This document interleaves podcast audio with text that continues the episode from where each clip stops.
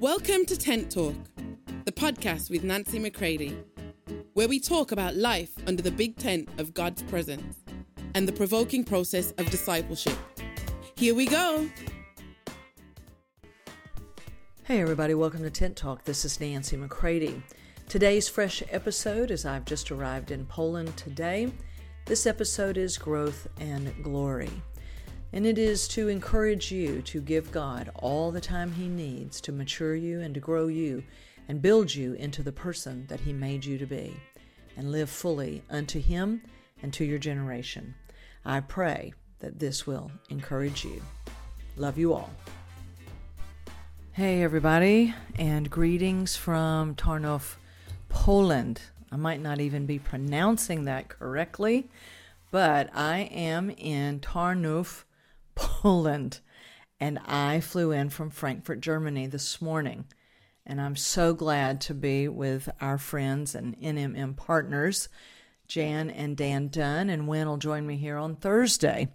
So I love keeping you guys updated on what's happening and I'm amazed, my friends, as I go back through um, places and with people that I've been walking with now for months, years, and checking on things, uh, continuing in processes with them as they mature, as they are taking responsibility for works, as they are in uh, amazing seasons of them opening up to what it is that God has always planned.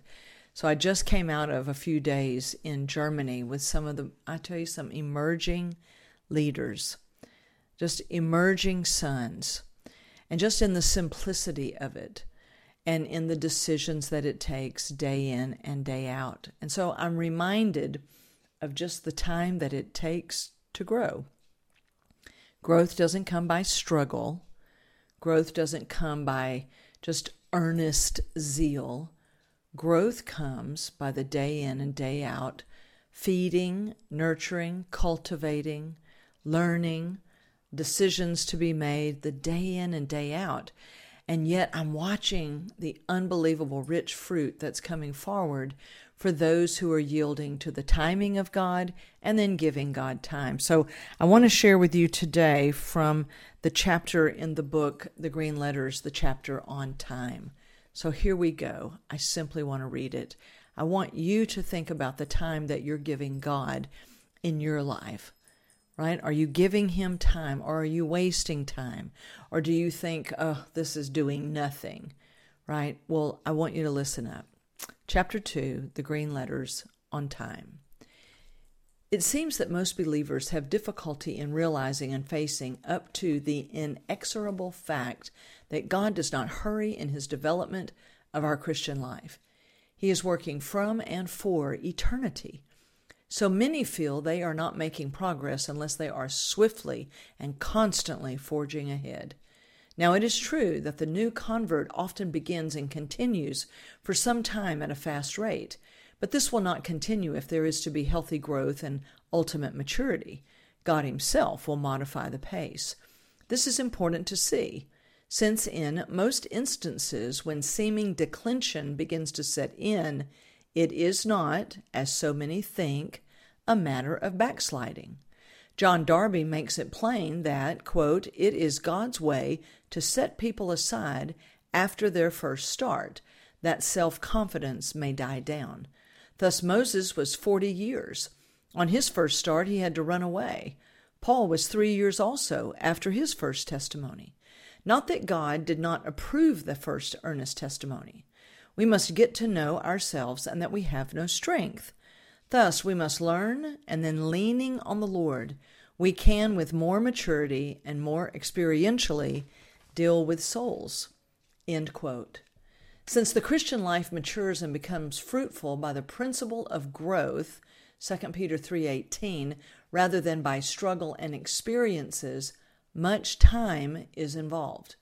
Unless we see and acquiesce to this, there is bound to be constant frustration to say nothing of resistance to our Father's development processes for us. A. H. Strong illustrates it for us.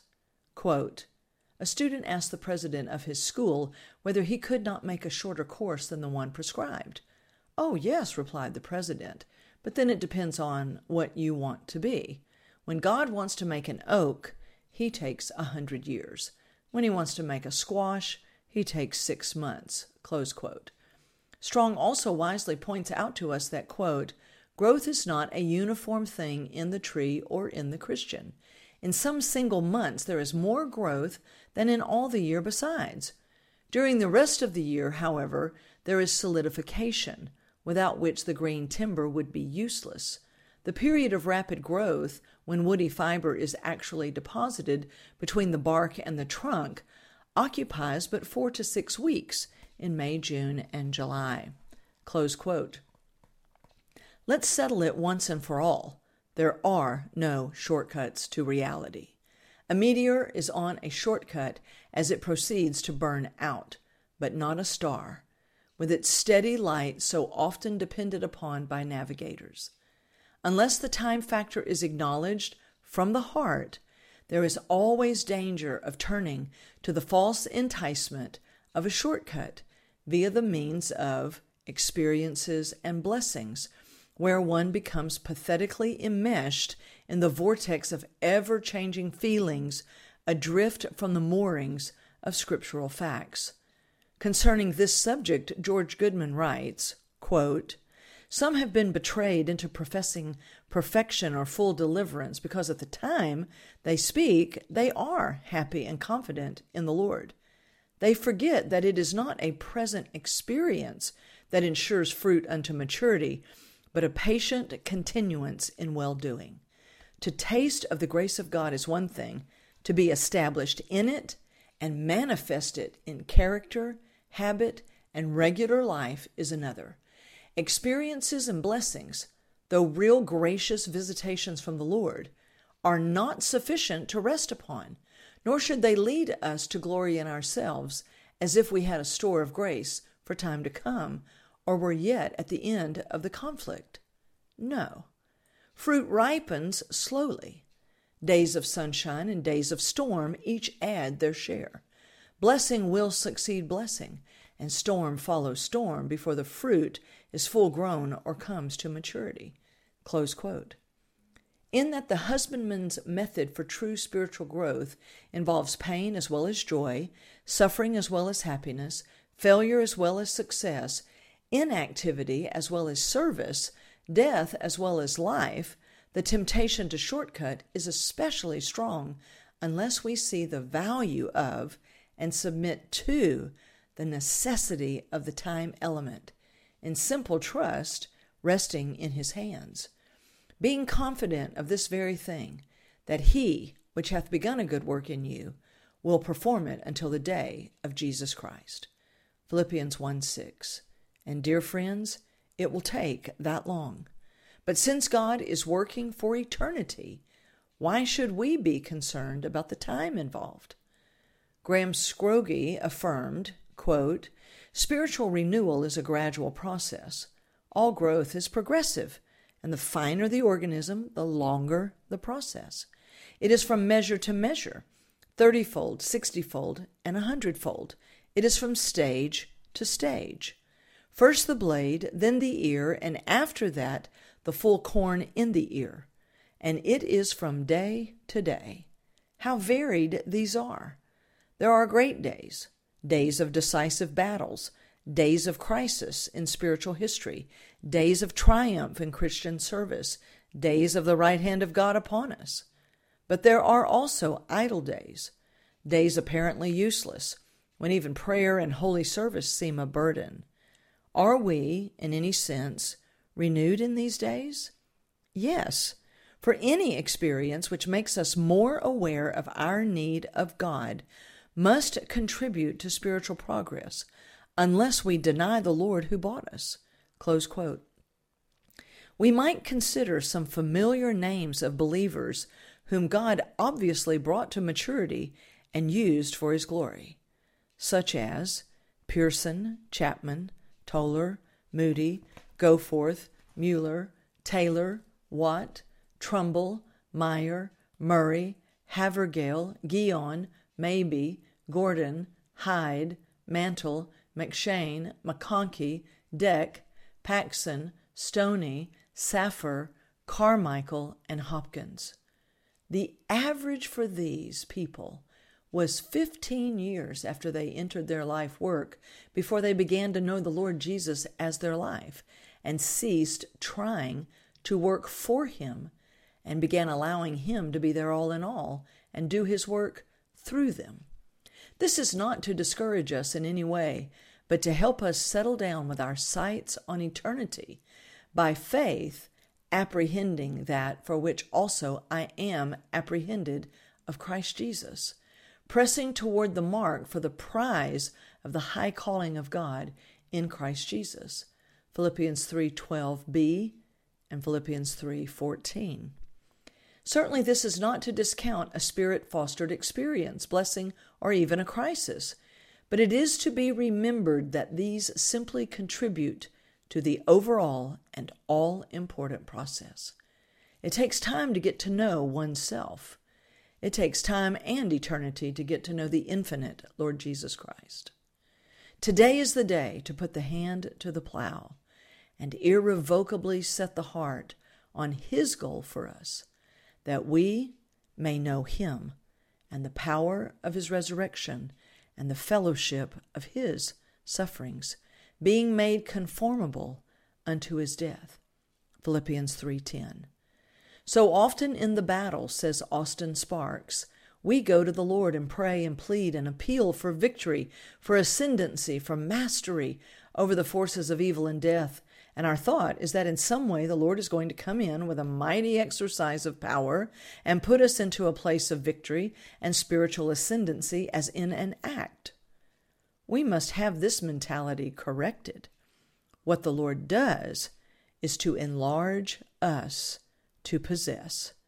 He puts us through some exercise, through some experience, takes us by some way which means our spiritual expansion, an exercise of spirituality, so we occupy the larger place spontaneously. I will not drive them out from before thee in one year, lest the land become desolate, and the beast of the field multiply against thee. By little and little I will drive them out before thee, until thou be increased. Exodus 23 29 and 30. One day in the House of Commons, British Prime Minister Disraeli made a brilliant speech on the spur of the moment. That night, a friend said to him, I must tell you how much I enjoyed your extemporaneous talk. It's been on my mind all day. Madam, confessed Disraeli, that extemporaneous talk has been on my mind for twenty years. Oh, my friends, wherever you're at today, whatever is happening, I want you to understand the value of time given to the Lord. His timing is very important but giving Him time. You see, He has made time, and we take that time and then we sow it back to Him and we say, Father, whatever you're doing in me, I give you. You just take all the time you need to make me the person that you made me to be. And my friends, when we are waiting in those times, it will reveal much foolishness. It will also expose things we would never have seen otherwise if everything continued to happen one thing right after another. We need to learn of Him, learn of His ways, and learn of His timings. I give God such thanks today for all the time and the detail that He's taken to grow me and to grow those that I'm walking with and I see the day in and day out. What value I place upon that as I see because I know what it's requiring. I know that there's a death to all the impulses that would cause them to run off, to be involved again in sin, to go back again to thinking they care nothing about God, only to realize that they fell prey. They fell prey to seductions and they fell prey to sin, to independent living, living separate from the Father. And when the gift of repentance is given to them, I pray they will let it have its full sway and give time also for deep repentance. Not quick sorrow, human sorry, but the, the repentance that works so deep within us that the word says in 2 Corinthians 7 9 and 10 that when we experience the pain and the grief that God means for us to feel, and we allow Him now to direct our pain, that He's in charge of it, says that it will lead to salvation, deliverance, and no regret will come with it. My friends, give Him time in you. Stay with Him. So, greetings from Poland today, and I pray that this encourages you in your next steps before the Lord. Love you all. For more information on Nancy, please visit nancymccready.com or follow her on social media at nbmccready.